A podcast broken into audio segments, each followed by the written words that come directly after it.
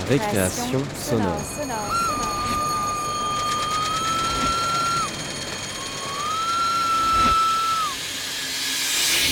Sur Radio Campus Paris. Paris. Dimanche 17 mars, 18e récréation sonore de cette saison 2018-2019. Salut à tous. Ce soir, c'est notre émission d'équipe conçue cette fois-ci à 100% par l'équipe, avec votre serviteur François Bordonneau, suivi de Vanessa Vudo, encore une nouvelle dans l'équipe, d'ailleurs bienvenue à toi Vanessa. Ensuite viendra Abby McNeil, la plus francilienne des Australiennes et la plus australienne des franciliennes. Elle sera suivie par Aurore Juvenel, qui voit tout en jaune ces derniers temps d'ailleurs. Et puis Marcela Lopez Romero, ensuite, qui elle voit tout en blanc. Et enfin, vous entendrez Joachim Poutaro, l'autre minorité audible de cette équipe qui, je le rappelle, a dépassé de très très loin le concept de parité, pour le plus grand bonheur de vos oreilles curieuses, bien entendu.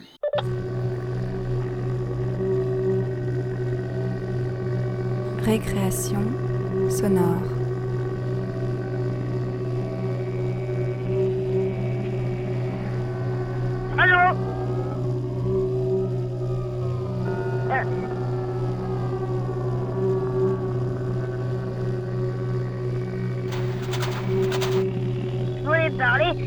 Envie.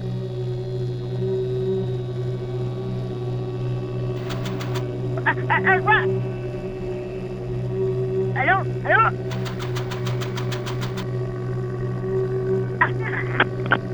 Un fil sonore. Sonore. Le long du fil sonore sur lequel je vous parle, je vais dérouler sept voyages sonores. D'abord, je partagerai avec vous quelques souvenirs de mes vacances de Tel Aviv à Brest. Brest, en Bretagne justement, c'est là où Vanessa vous récupérera. Elle vous récupérera toujours sur ce fil, lequel vous conduira ensuite dans l'enfance australienne d'Abby McNeil. Précisons que ces deux créations ont été fabriquées dans le cadre de Transmission 2, tout nouveau collectif qui se veut une école libre de la radio. Et je continuerai à dérouler mon fil jusqu'à 19h.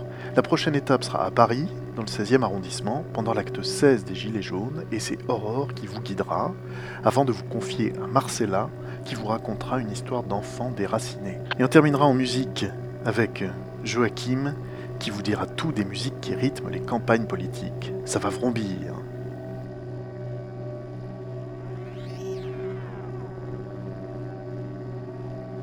C'est Récréation sonore, il est 19h, bonne soirée sur Radio Campus Paris. Voilà, ça a commencé parce que j'avais envie d'exploiter les sons que j'avais récoltés en Israël au mois de septembre 2016. C'est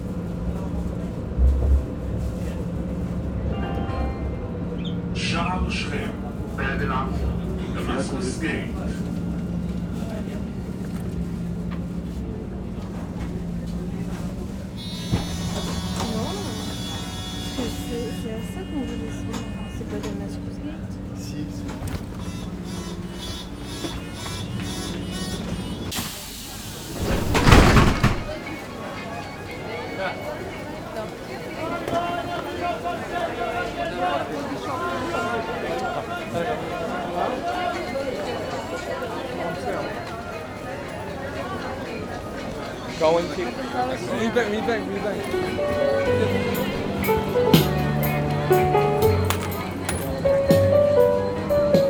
Mais à l'époque, je n'avais pas nommé mes 50 fichiers numériques, alors impossible de faire la différence entre le Chouk à Carmel de Tel Aviv et le Mahan Yehuda de Jérusalem.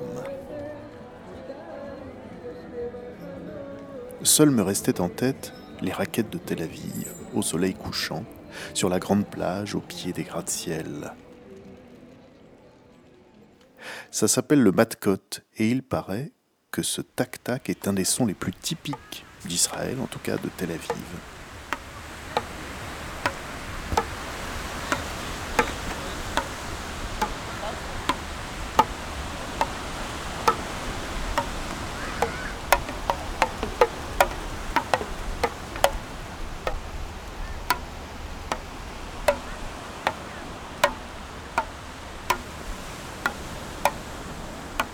Enfin, j'ai pas de guide touristique sous la main pour me repérer et puis pour euh, structurer, scénariser une éventuelle carte postale sonore. Et en plus, à l'époque de ce voyage, je n'avais pas très sérieusement tenu mon journal intime.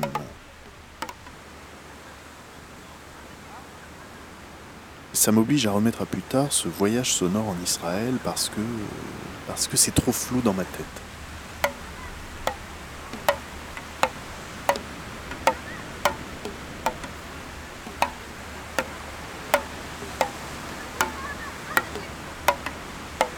À la place, voici cinq montages venus de sons pris en vacances. Cinq petites séquences qui vont, qui vont nous faire voyager de Paris à Rabat.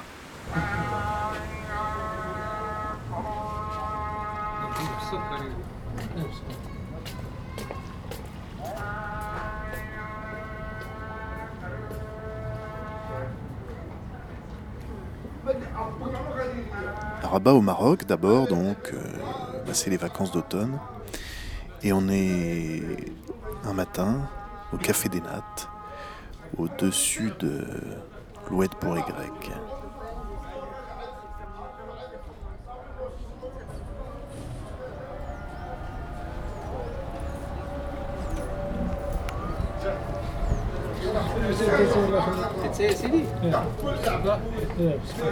Ja. Ja.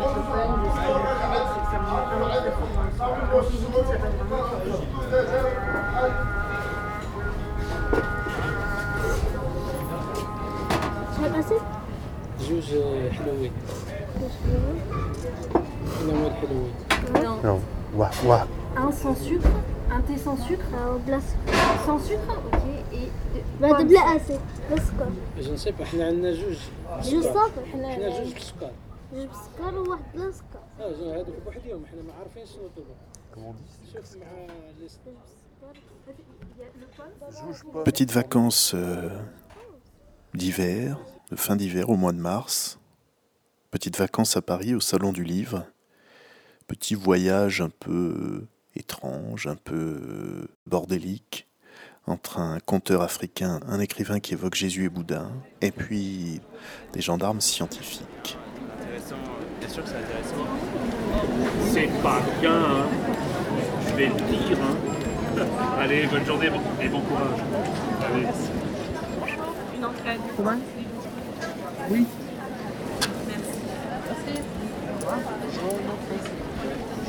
Une entrée, s'il vous plaît. Une entrée. Et toi, comment tu fais Donne le papier. Merci.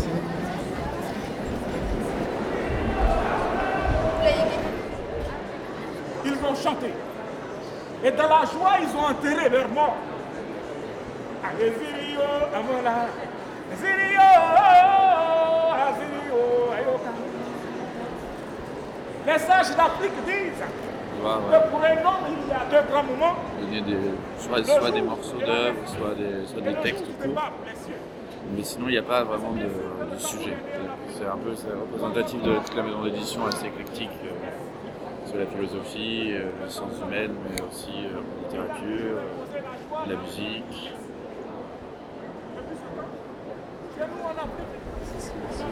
Oui, non mais voilà, donc on est là-bas. De toute façon, ma dernière dédicace, c'est demi C'est bon, je sais quelle heure vous restez, mais on aura le temps de dédicace à circuler, hein. 18h aussi. Voilà. J'ai tous les bouquins dédicacés déjà, je les ai tous achetés. Je me suis dit, on, va, on va prévoir, on va, on va Donc à ce moment-là, de toute façon, tu sais qu'on est au au bout là-bas.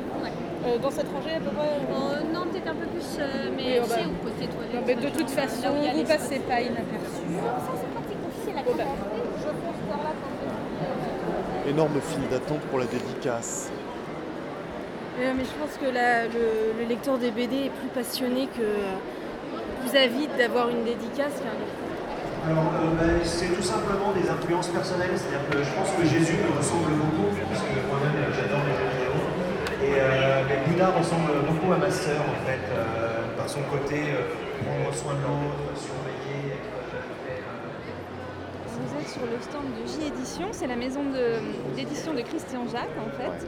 Et euh, comme il écrit des policiers, eh bien, on a reconstitué une scène de crime qui est tirée de- d'un de, ses livres, de Crime Academy. On fait une démonstration avec la Gendarmerie nationale, l'Institut euh, de recherche criminelle, et ils font une vraie démonstration. Donc ces messieurs dames sont des gendarmes. Voilà, et des vrais. Vous, vous êtes gendarme, monsieur Oui, je, je vous, je vous ai inclus. Et ils font une, les démonstration. gendarmes. Non, non, mais- non, parce que c'est étonnant, je pensais que c'était un, un stand de la gendarmerie. Ah oui, non, non, non, du tout. D'accord. On, se, on a reconstitué euh, la scène d'un crime qui a eu lieu dans, dans un bouquin de Christian Jacques. Et nous, on vient présenter les techniques que- qu'on mettra en œuvre pour essayer de relever le plus d'indices possible pour pouvoir faire confondre le coupable. Des auteurs de romans policiers, c'est l'un qui colle le plus aux vraies techniques de- d'identification criminelle. On a des auteurs qui, qui nous demandent notre avis sur, euh, sur des, des scénarios de leurs bouquins, mais euh, le- les siens vraiment à ce que l'on L'origine, c'est- automatiquement le- la partie d'où le sang, éventuellement la, Et vous, ça, vous- ça permet en fait à, à la gendarmerie de communiquer aussi, c'est Oui. c'est pour ça que... Oui. Oui, on le fait de plus en plus. Ouais. Ouais. Quand, quand on peut se rendre disponible, je reçois 10 lettres de candidature par semaine. ça. Ça, ça intéresse de Alors, plus en ça plus. va de- des élèves de 3e qui me disent qu'est-ce que je dois faire comme étude pour pouvoir être expert de la gendarmerie. Hein, ou des gens qui sont établis, des dentistes, des médecins, qui disent nous on veut quitter notre emploi et on veut se diriger sur euh, la scientifique. Sauf qu'on ne recrute plus de personnel civil. C'est que de, de la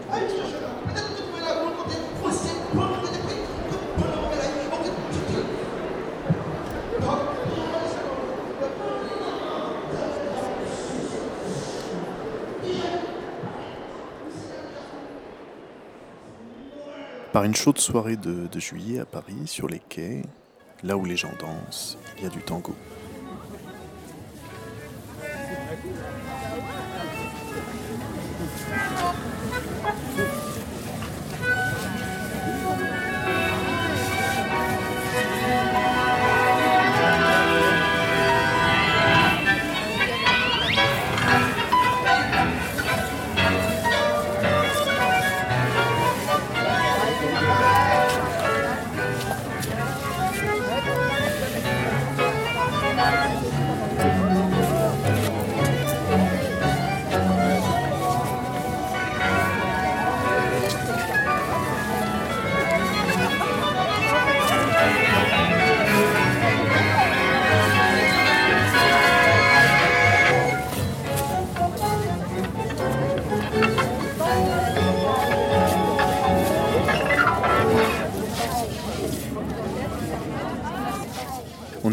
C'est le matin, il fait gris, humide, un peu froid.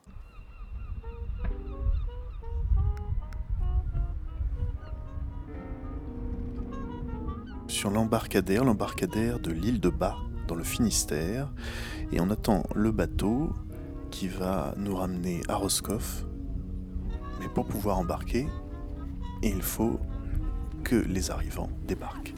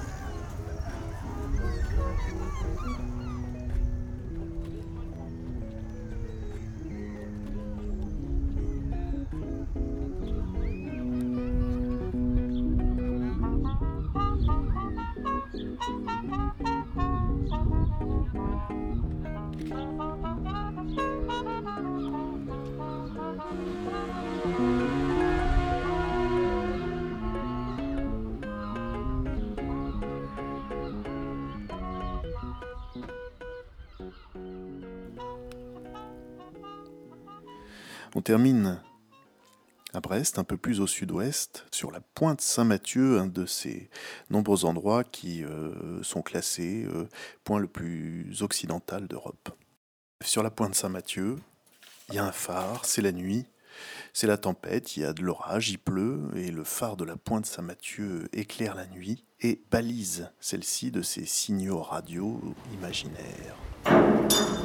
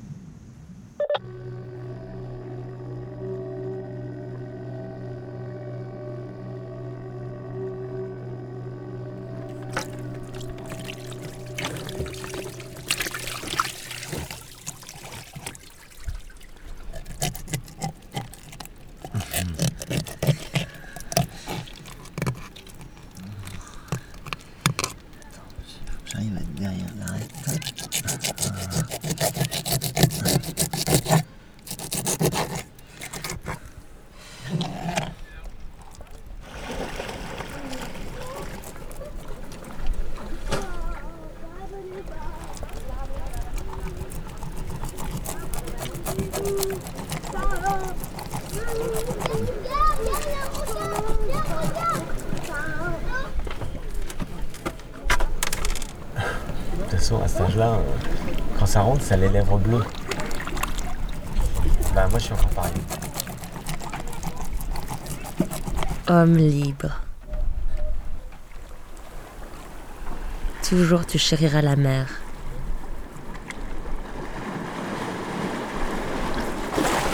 Ah, c'est une belle mine, très belle. Ouais, ouais, ouais, magnifique. La mer est ton miroir.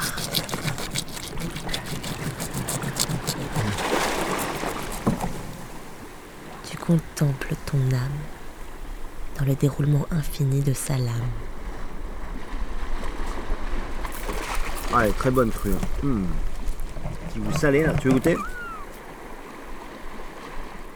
Et ton esprit n'est pas un gouffre moins amer. T'as vu la chair bleuie tout de suite en fait.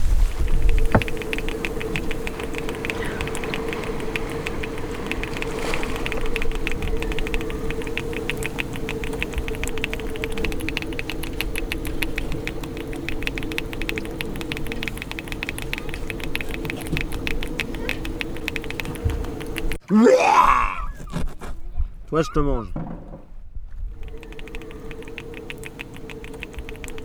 Moi, je vous ai dans la tribu cannibale de Bretagne. Les cannibales de Bretagne découpent les chairs. Elle est petite là. Hmm.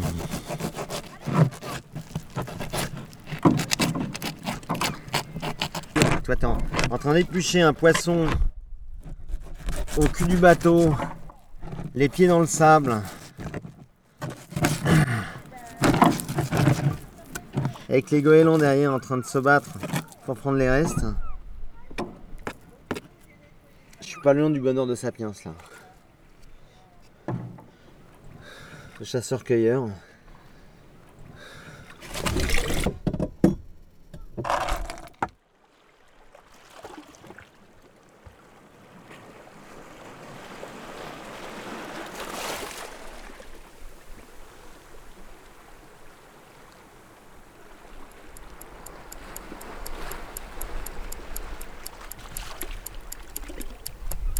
Tu crois qu'elle a cette perception là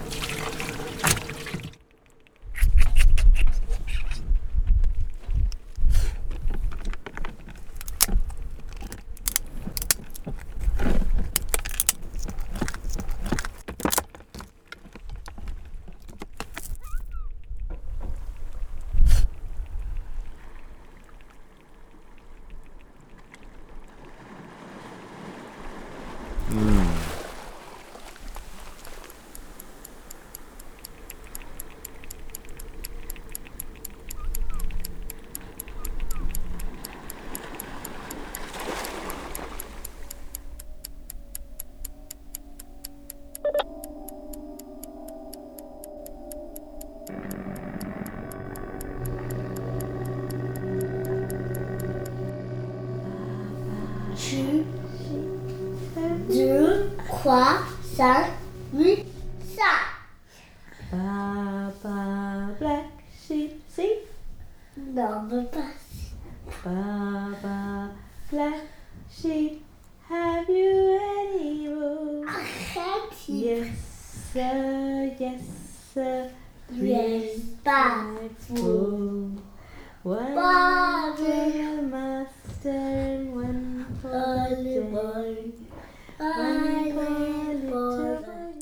délicat de parler de quoi ce soit sans préciser d'abord son contexte.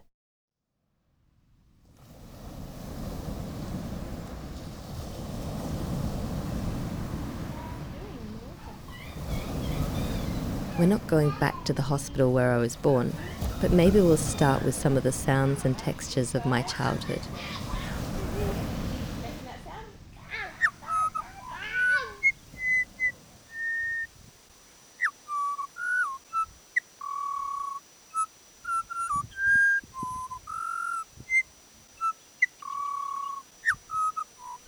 Vous emmener jusqu'à la maternité dans laquelle je suis née, j'aimerais dévoiler quelques ambiances de mon enfance.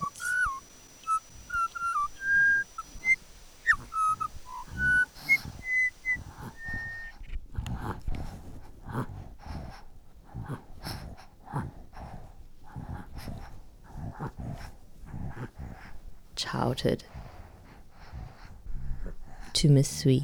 You follow me around like apple cider vinegar or tea tree oil. Tu me suis comme une odeur de vinaigre ou d'huile essentielle. Tu accompagnes mon existence en t'immisçant dans les mots que j'écris et prononce. Abigail. Je suis née en 1984 dans une petite ville de la côte ouest australienne appelée Geraldton. Mon père est né à Londres. Ma mère est australienne par adoption. Mon frère et moi, ils étions des exceptions car nous sommes tous deux métis. Cela était pour moi une source de fierté comme d'embarras.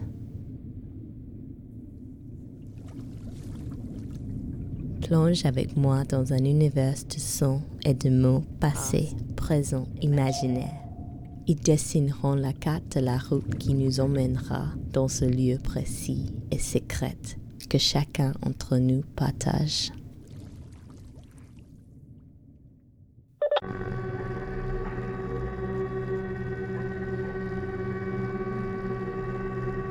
Y a-t-il une notice pour euh, ne pas être gazé en arrivant au point B, s'il vous plaît? On a juste envie de vivre heureux. Et puis que tout le monde soit heureux comme nous, qu'il n'y en ait pas qui croient qu'il n'y a que l'argent qui peuvent les rendre heureux. Nous, on a juste besoin d'un peu plus d'argent pour manger. Et puis pour partager des bons repas en famille, d'avoir des amis, de pouvoir partager, et puis d'arrêter les, auberges espagnoles, quoi. Quand on invite, on n'a pas à faire payer le voisin. Vous comprenez ce que je veux dire? Donc voilà. Et vous étiez allé dans la rue avant? Qu'est-ce qu'a fait que- Ah non, moi c'est la première fois que je manifeste avec mon mari. Alors, je pense pas trop à moi, mais je pense surtout à ceux qui gagnent deux fois moins que moi. Donc euh, voilà, je me dis que ces gens-là, force, ils ont raison d'aller dans la rue. Donc je me dis, plus il y a de monde dans la rue pour contester, plus on nous entendra. Alors on nous a un petit peu entendu, vraiment un petit bout d'ongle. hein. Je me suis dit, il y a de l'espoir. Donc euh, j'ai cru à l'espoir. Euh, puis finalement, non, j'ai surtout compris qu'on se foutait de nous. On se fout de moi. Alors je vais parler de moi, on se fout de moi. Et si on se fout de moi, on se fout des autres, puisqu'on est là pour la même cause. Parce que euh, on vous fait croire, comme dirait notre cher président, à la poudre de perlimpinpin. Il adore ce terme, souvent il l'emploie, donc euh, bah, je vais le remployer aussi. Et moi, euh, bah, la poudre de perlimpinpin, eh ben, ça ne me rend pas aveugle. Ça ne me rend pas sourde et encore moins muette. Vous comprenez? Donc du coup, eh ben, je continue à manifester pour tous ceux qui ont besoin. Quand nous avons un président qui va voir un SDF dans la rue et qu'il y va les mains vides, on se demande pourquoi il est allé. Le SDF, lui, il veut bouffer. Il n'en a rien à foutre de Macron. Je ne sais même pas s'il l'a reconnu. Alors il a fait son théâtre. Et ben, nous, on fait le nôtre. Eh ben, moi, dis donc, j'ai jamais été aussi en forme que depuis que je fais 30 km tous les samedis dans Paris. J'ai plus mal nulle part. Il va être content, la Sécu, va... elle a plus besoin de moi. Je cotise, mais je ne réclame plus rien. Je suis en pleine forme. Donc euh, les douleurs du dos, les douleurs du genou, eh ben dis donc, il n'y en a plus. Donc euh, bah ouais, on va continuer puisque ça nous rend heureux, forts et fraternels. Moi je veux que les salaires augmentent, je veux pas de primes. Je ne veux plus aucune prime dans ma vie. Pourquoi? Parce que les primes, c'est de la merde. Les primes, ça n'enrichit pas le retraité. Ça lui retire sa retraite. Alors ça va le faire, ça va le faire bouffer pendant quelques temps, mais arrive à la retraite, c'est pas compris dans sa retraite. Vous comprenez? Et en plus, quand il arrive à la retraite, M. Macron a dit on retire de sur votre retraite pour pouvoir donner de l'argent à des travailleurs pauvres pour qu'ils cotisent pour, pour vos retraites. Et il y a un problème hein, dans ce qu'il dit. Mais il y a un problème, c'est le serpent qui se mord la queue. Et puis, et puis voilà, c'est comme ça qu'on devient des moutons, en, en écoutant. Alors tant que les Français n'auront pas compris eh ben, qu'on nous en fume. Moi, j'ai été 40 ans un mouton. Le 17 novembre, j'ai compris que je ne serai plus jamais. Mais c'est fou ça, comment ça se fait que pendant 40 ans. J'ai été élevée parce que, vous savez, nos parents, moi j'ai 54 ans, nos parents nous ont élevés, il fallait aller bosser, c'était l'après-guerre, il fallait aller travailler, il fallait rentrer, s'occuper des enfants, payer ses factures, retourner bosser. Ma mère, mes parents ont fait ça toute leur vie et ils nous ont montré ce chemin-là. Donc moi, quand j'ai commencé à vivre, eh ben, j'ai fait la même. Et aujourd'hui, je dis à mes gosses, non, stop. J'ai élevé mes enfants pour que ça devienne des moutons. Puis là, je leur dis, non, c'est fini. Papa est terminé. Ton père et ta mère ne sont plus des moutons. On ouvre les yeux.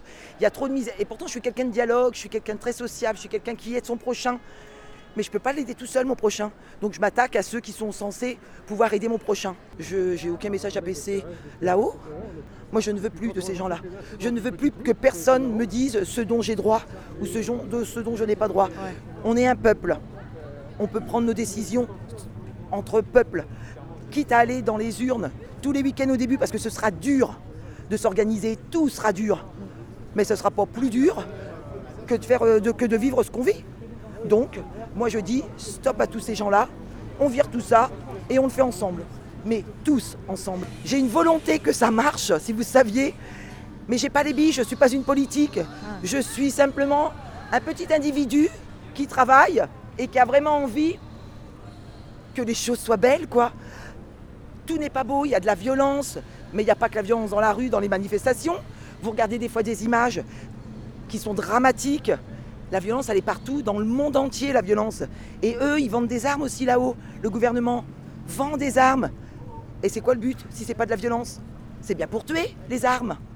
Donc euh, c'est pas nous gilets jaunes qui bravons les pavés en disant euh, haut et fort euh, ce qu'on veut, qui sommes la violence.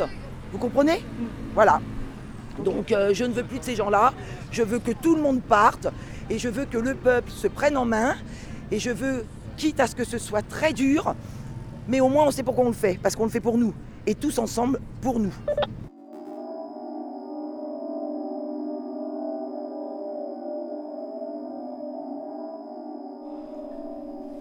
Je suis venue voir Grace, une copine camerounaise que j'ai rencontrée il y a quelques temps lors d'un festival de cinéma. Ça va? Grace est une femme toujours souriante, qui rigole et qui parle beaucoup. Ça va? Oui, ça va. Bien? Ça n'a pas été trop dur pour arriver ici? Quand on s'est vu la première fois, je m'étais dit qu'elle devait avoir la trentaine. Je savais que Grace était arrivée en France toute petite, qu'elle était venue toute seule sans ses parents, mais je ne connaissais pas vraiment son histoire. Mon nom c'est Épée Grasse. J'ai euh, 42 ans maintenant, d'origine camerounaise. Je suis arrivée en France à l'âge de 8 ans. Et euh, je vis euh, sur Courbevoie. J'ai deux enfants, un garçon de 14 ans et une fille de 5 ans et demi, bientôt 6. Je suis paxée. Pendant qu'on parle, ses en enfants fait. Jouent à la console. J'ai l'impression qu'elle est née, écoute sa mère avec attention. Donc ma venue en France, moi, c'est pas un choix hein, en tant que tel. C'est pas moi qui ai décidé, parce que à 8 ans, forcément, euh, c'est tes parents qui décident pour toi. Moi, en l'occurrence, c'est ma mère qui avait le, le souhait que je vienne en France, parce que euh, bah, à l'époque et même maintenant, je pense toujours, euh, la France est, vue comme un, un Eldorado, c'est-à-dire que pour que quelqu'un s'en sorte ou réussisse ou autre, il y a plein de projections sur la France ou l'Europe en général, comme, euh, comme si tout était tout beau, tout rose ici. Donc euh, chaque euh, personne bah, a pour souhait d'envoyer son enfant en Europe, en France ou autre, pour que cette personne puisse réussir, pour la famille, pour après aider derrière, des choses comme ça. Il y a plein de projections qui se font. Moi, ma venue en France, c'était pas du tout euh, ce que j'espérais déjà. Puisque bon, en même temps, j'étais petite, mais en même temps, de, des échos que j'avais de la France, de ce que j'en entendais parler, bah, c'était. euh, j'avais l'impression de trouver un monde merveilleux où par terre ce serait hyper propre, que tout serait impeccable. J'ai été déçue dès mon arrivée. Parce que justement, moi, en Afrique, j'avais une, une vie. euh, une belle vie, on va dire, une vie confortable parce que j'étais pas, je misérais pas. Mais euh, ma mère, bon, elle travaillait, elle était euh, secrétaire de direction. Et mon père, bon, à l'époque, quand j'étais petite, il était pas, il n'avait pas encore sa société à lui. Il était, il travaillait chez Shell, la compagnie Shell. Et euh, il était très haut placé, un très bon poste. Donc du coup, je vivais dans une certaine euh, aisance. J'allais à l'école, bon, j'étais dans une école qui était privée. Ici, c'est une école privée, une école catholique. Mon bus venait me chercher, j'allais à l'école. En fait, toutes les classes étaient rassemblées dans la cour. On hissait le drapeau, le, le drapeau du pays était hissé. On chantait l'hymne national, on entrait dans nos classes et puis on passait notre journée de classe. Chez moi, il y avait mes frères, parce que j'ai trois frères euh, qui habitaient à la maison. J'avais aussi deux cousines qui habitaient là. Donc, euh, comme chez nous, c'est très famille, on prend les enfants, on vit tous, euh, voilà. Comme on avait une grande maison, bah, j'avais deux cousines qui habitaient chez, deux, deux cousines qui habitaient chez moi. J'ai des souvenirs, bah, de très bons souvenirs avec ma grand-mère, avec euh, bah, mes cousines, les jeux qu'on avait, parce que c'était pas comme ici, on n'était pas dans un immeuble ou autre, on avait euh, une grande maison, une grande cour, on jouait beaucoup avec les voisins, c'était très convivial. Oui, on jouait dans la rue, on jouait, bah, en fait, euh, les voisins euh, des maisons d'à côté, tous les enfants, on jouait tous ensemble. Quand il pleuvait, on courait sous la pluie, on jouait sous la pluie. Euh, quand on faisait nos jeux, que ce soit cache-cache, achat ou autre, on courait un petit peu autour des maisons. On était toujours nombreux. On jouait pas à deux, trois, on était vraiment genre euh, 8, 9, 10. Enfin, même les enfants du quartier, on jouait beaucoup ensemble. Et euh, c'était plus vivant et plus convivial que ce que j'ai pu trouver ici, par exemple.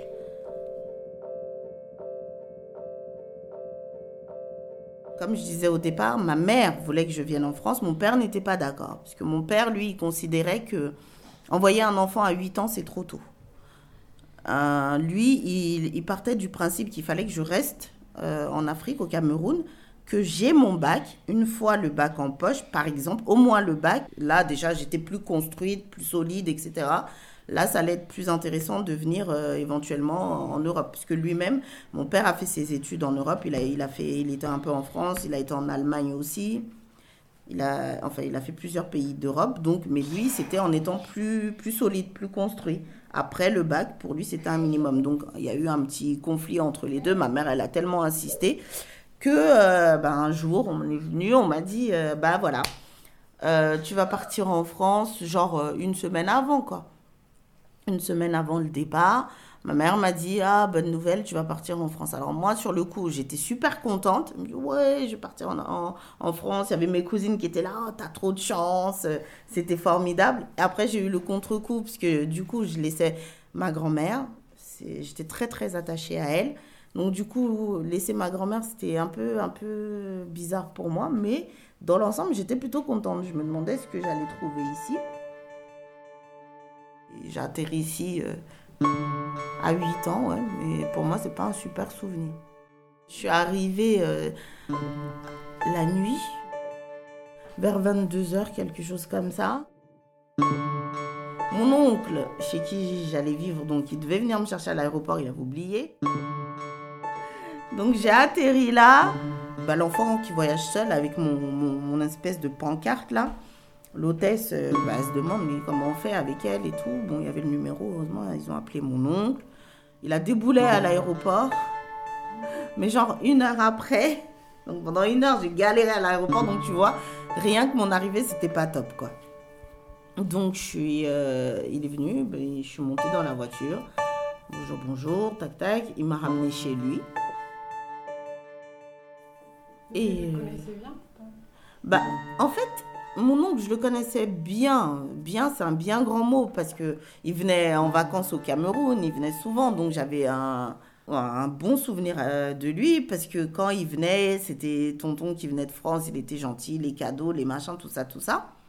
Mais après, vivre euh, chez la personne, c'est pas la même chose. Et arriver chez lui comme ça, déjà, imagine un enfant de 8 ans qui atterrit complètement sorti de, de, son environnement, qui atterrit un soir dans un pays inconnu et que on t'a oublié, quoi.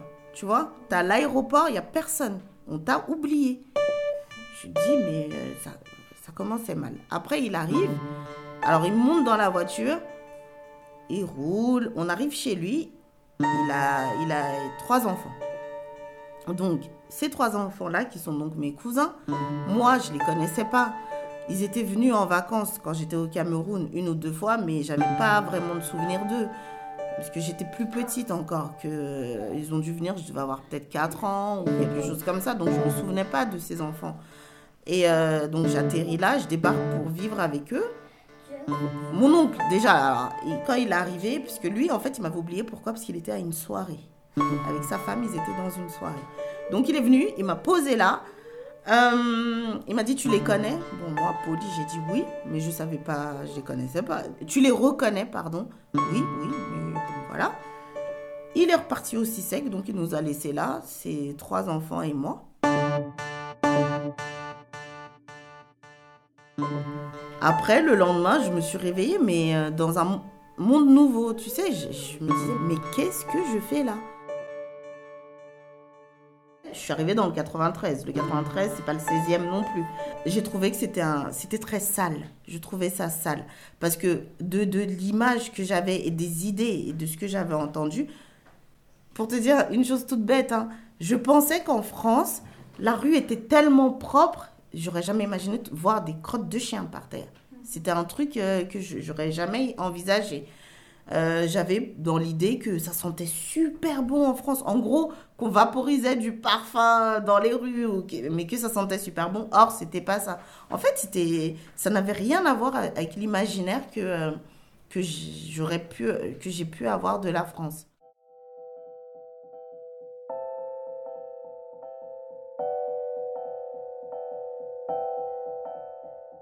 De cette expérience que j'en tire surtout, c'est que on me demanderait à refaire, je dirais non. J'aurais préféré rester où j'étais, premièrement. Et de deux, cette culture qu'on a, cette mentalité d'envoyer euh, ton enfant chez ton frère, chez ta sœur et tout, ça pour moi c'est impensable et improbable.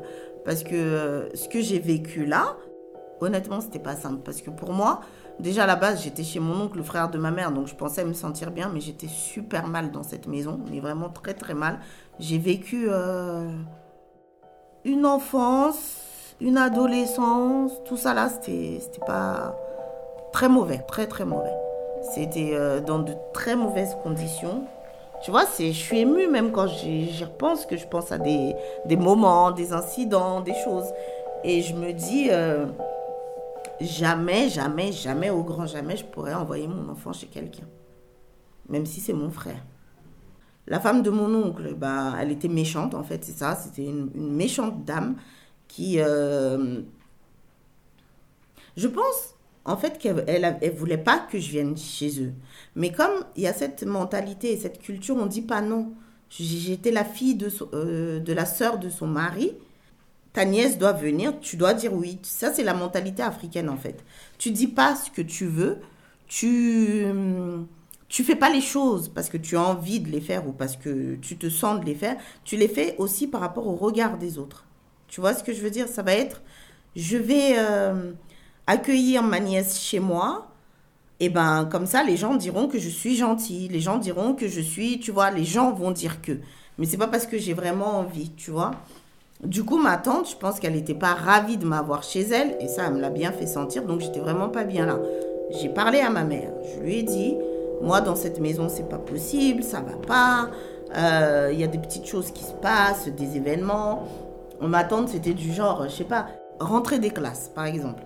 Elle va acheter des choses, un exemple bête, parce que ça, ça me marque, je m'en souviens. Elle va acheter, euh, je sais pas moi, pour la rentrée, des vêtements, des choses, des machins. Bon. Ah, après, il y a les déodorants, les petits, tu sais, les petits trucs. Elle nous appelle tous les quatre, elle donne à ses enfants et elle me donne rien pour bien me montrer, bah, t'as rien. Tu vois, c'est des choses, je te dis, honnêtement, je manquais de rien quand j'étais chez moi. Donc, me retrouver dans cette situation, tout ça, c'était pas agréable, loin de là. Et du coup, quand j'ai essayé d'en parler à ma mère, elle a jamais voulu entendre ça.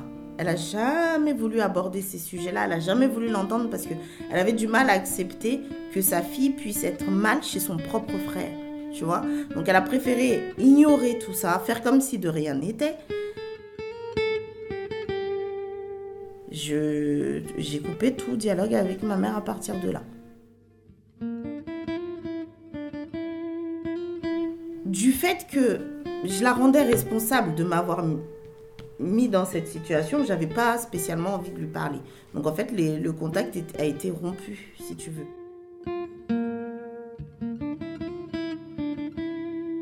Elle appelait, mais je lui disais rien.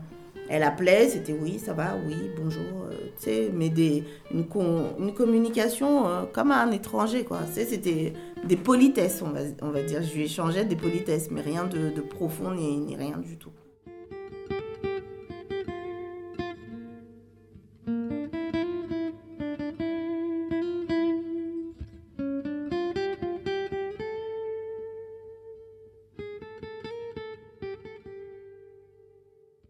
Pour certains, la France, c'est c'est super. Moi, ma venue en France, c'était pas, c'est pas une bonne chose. Jusqu'aujourd'hui, c'est pas une bonne chose. Parce que, par exemple, même dans mes choix de vie, à la base, j'aurais voulu faire de longues études. J'aurais voulu faire du droit, être avocate, tu vois, quelque chose de comme ça, de ce genre-là.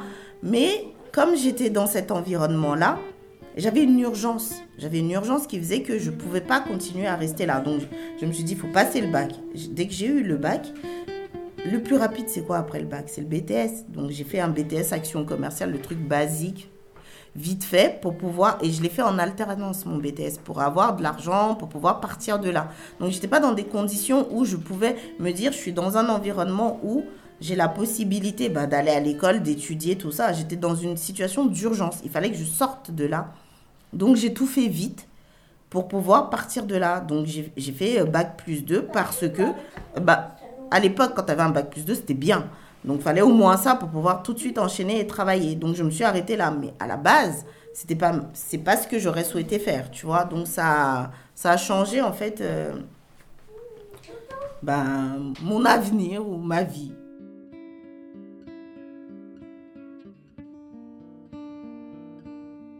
chaque année, c'était les vacances, euh, juillet-août, j'étais au Cameroun. On s'amusait, on sortait, euh, l'environnement, tout, tout m'allait bien, mais j'avais toujours une distance par rapport à ma mère, par exemple. Et euh, ma grand-mère, mes cousines, tout ça, je profitais. En 2002, Grace fait son dernier voyage de vacances au Cameroun. Son dernier voyage a été en 2007 pour les funérailles de sa grand-mère. Je demande à Grace si aujourd'hui elle est heureuse en France. Je suis pas malheureuse. je dirais plus ça. Je ne suis pas malheureuse parce que j'essaye de m'en sortir, on va dire. J'ai de beaux enfants en pleine santé, je travaille, bon bref, je, je vivote, ça va, je suis pas la plus heureuse du monde et je suis pas la plus malheureuse non plus.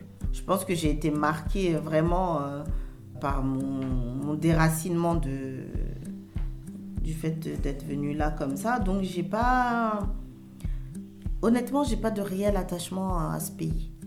Tu vois, j'y vis, je, voilà, je me débrouille dans le pays, mais j'ai pas de, relation euh, de cœur parce que il n'y a rien qui me pousse à ça.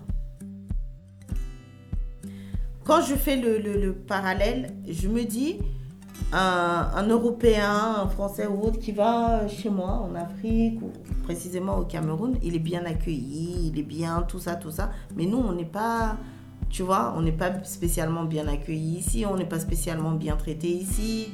Honnêtement, si demain j'ai les moyens et que, euh, on va dire une connerie, je gagne un euro million, par exemple, on peut plaisanter un petit peu. C'est clair que je resterai pas ici, tu vois? Voilà. Ça, ça prouve que c'est pas, euh, j'ai pas d'attachement à ce pays.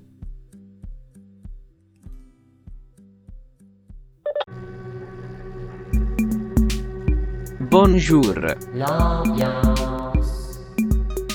Salut les audiophiles et bienvenue dans Bonjour l'ambiance, la rubrique qui parle d'environnement sonore.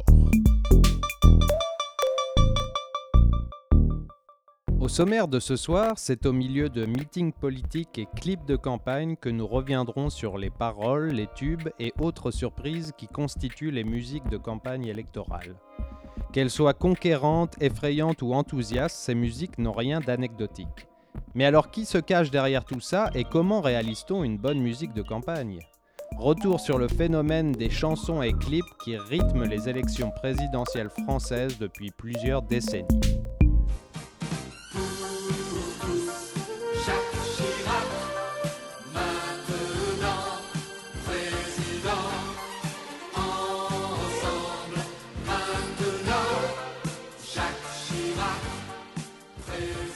Alors du coup, l'avantage de, composer un morceau euh, spécifique pour un candidat, eh ben, c'est d'identifier le, candidat avec la musique et inversement. Et euh, un bon exemple pour ça, eh ben, c'est les musiques de campagne de, de Chirac et Mitterrand en 80. C'est un exemple qui est assez intéressant parce que euh, les musiques ont été composées euh, par les, mêmes musiciens alors que c'est des partis politiques qui sont euh, sur l'échiquier politique opposé. Il y a un parti de droite et un parti de gauche, donc RPR pour la droite et PS pour la gauche. Cela dit, c'est pas étonnant que, ces deux partis fassent appel à la même agence de communication, puisque c'est des partis de gouvernement. Moi, par contre, ce que j'ai remarqué, c'est que les, musiques euh, avaient des similitudes, euh, notamment avec la répétition du, nom des candidats. On, va musicaliser le nom des candidats, donc euh, avec des chœurs d'hommes et de femmes, pour montrer que tout le monde est derrière le candidat.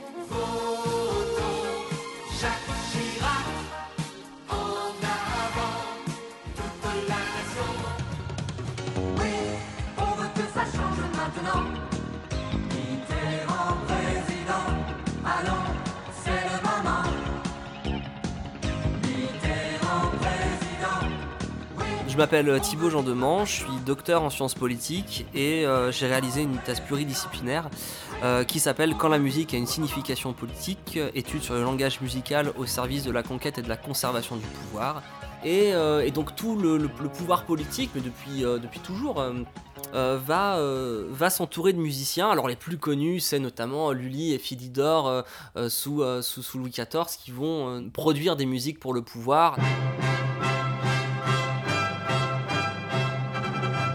Alors pour le lever du roi, le coucher du roi, euh, les cérémonies officielles, etc. Et aujourd'hui, dans les musiques de campagne, on retrouve ces éléments musicaux qui euh, sont corrélés à des fonctions politiques. Alors par exemple, ça peut être euh, comment est-ce qu'on va dire l'autorité, dire la grandeur, dire qu'on fait partie d'une même communauté, etc. etc. Et il y a un exemple qui, est assez intéressant, c'est l'exemple du clip de Nicolas Sarkozy en 2012. Euh, L'enjeu de la campagne, c'est de montrer qu'il faut absolument qu'il soit réélu parce qu'il a fait beaucoup de choses pour le pays. Et le choix de la campagne, ça a été de euh, le, montrer comme étant le sauveur de la France. Et euh, si vous votez pas pour moi, ça va être, euh, ça, ça- va être le bordel.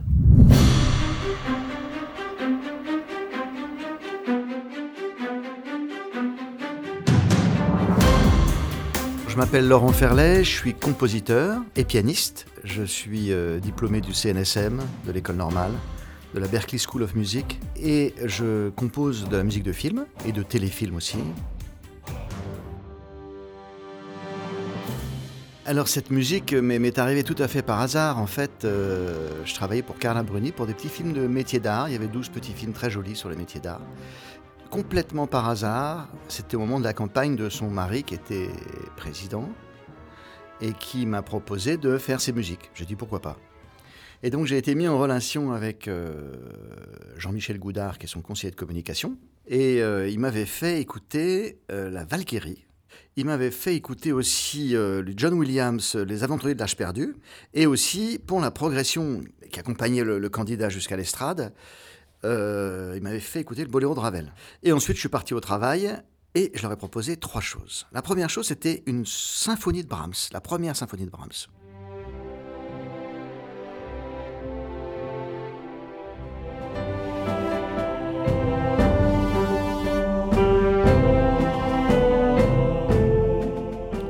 Ensuite, j'aurais proposé du Liszt, Saint-François de Paul marchant sur les flots, euh, qui est un grand thème très lyrique, avec, toujours avec des chœurs. Je voulais que tout le monde puisse chanter cet hymne, se rassembler autour de cet hymne.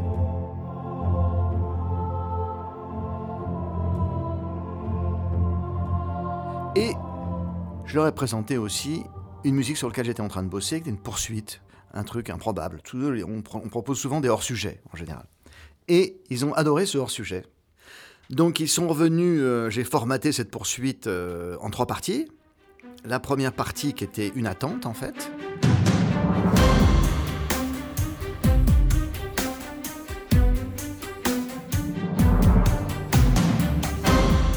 Ensuite, le candidat fend le public et passe un certain temps dans le public. Ça, c'est la deuxième musique qui est un peu effrénée. euh.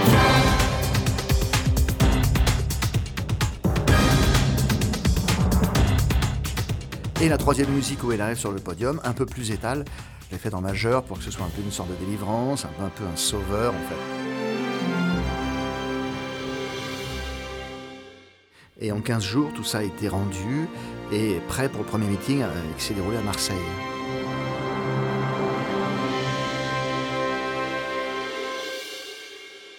Alors on m'a reproché le, le prix exorbitant de, de cette campagne, mais en fait c'est pas plus cher que de faire une pub pour un parfum. Note pour l'auditeur, la musique de campagne avait coûté 86 000 euros. C'est même d'ailleurs moins cher parce que pour les parfums, euh, j'ai eu l'occasion d'en faire, on a des droits d'auteur qui sont très importants. Et là, je n'ai pas eu de droit d'auteur euh, pour tous les meetings en fait. Il y a eu 72 meetings où l'UMP n'avait pas contracté d'accord avec la SACEM. Euh, Il y a plusieurs façons de, produire une musique de campagne, en tout cas d'accoler une musique de campagne à un candidat. Euh, la première, euh, bah, c'est de prendre une musique libre de droit. On peut aussi très bien bah, acheter les droits d'un morceau qui est connu. Il y a même des fois des litiges. hein. Le, le cas le plus connu, c'est MGMT avec l'UMP. Daft Punk aussi qui n'a pas voulu que Chirac utilise leur musique.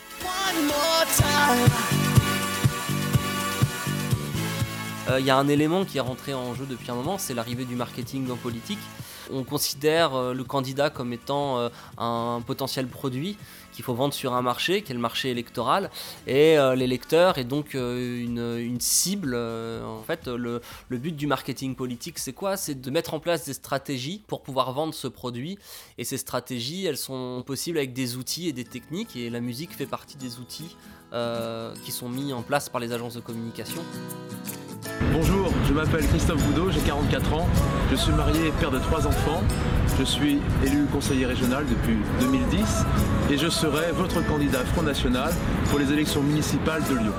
Euh, le, thème de sa le slogan pardon de sa campagne c'était euh, Lyon notre identité. Et puis euh, derrière on a une musique bah, qui, qui est pas du tout lyonnaise qui est pas du tout identitaire qui est une musique libre de droit qui a été trouvée sur, sur YouTube. Et on, on voit pas vraiment l'intérêt d'avoir mis ce- cette musique là hormis le fait peut-être que bah, voilà, ça remplit du vide parce que les candidats n'ont pas grand chose à dire dans les clips Jean-Marie Le Pen est quelqu'un qui, qui, qui chante, qui est très branché musique. J'ai édité un disque qui s'appelait Chan- Chansons royalistes, où j'interprète d'ailleurs une chanson qui est Vive le roi quand même. Euh, et il a d'ailleurs euh, monté une maison de disques qui s'appelle La Serpe.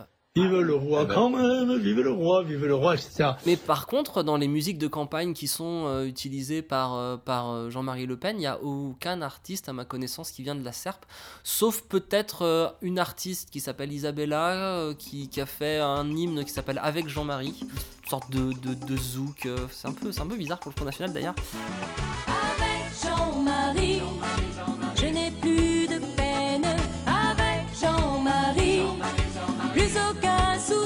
Bah, pour conclure, euh, on va continuer avec l'extrême droite.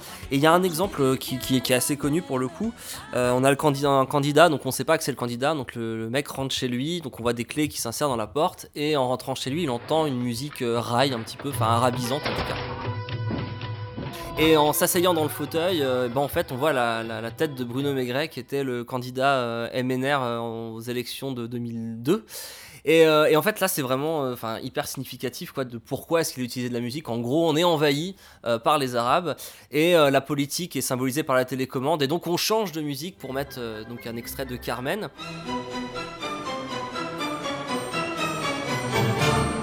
Et donc, donc voilà, donc en fait, en gros, le propos politique par la musique, c'est euh, il faut virer les étrangers et c'est aussi facile que de changer de morceau de musique. Avec Bruno Maigret, restons maîtres chez nous.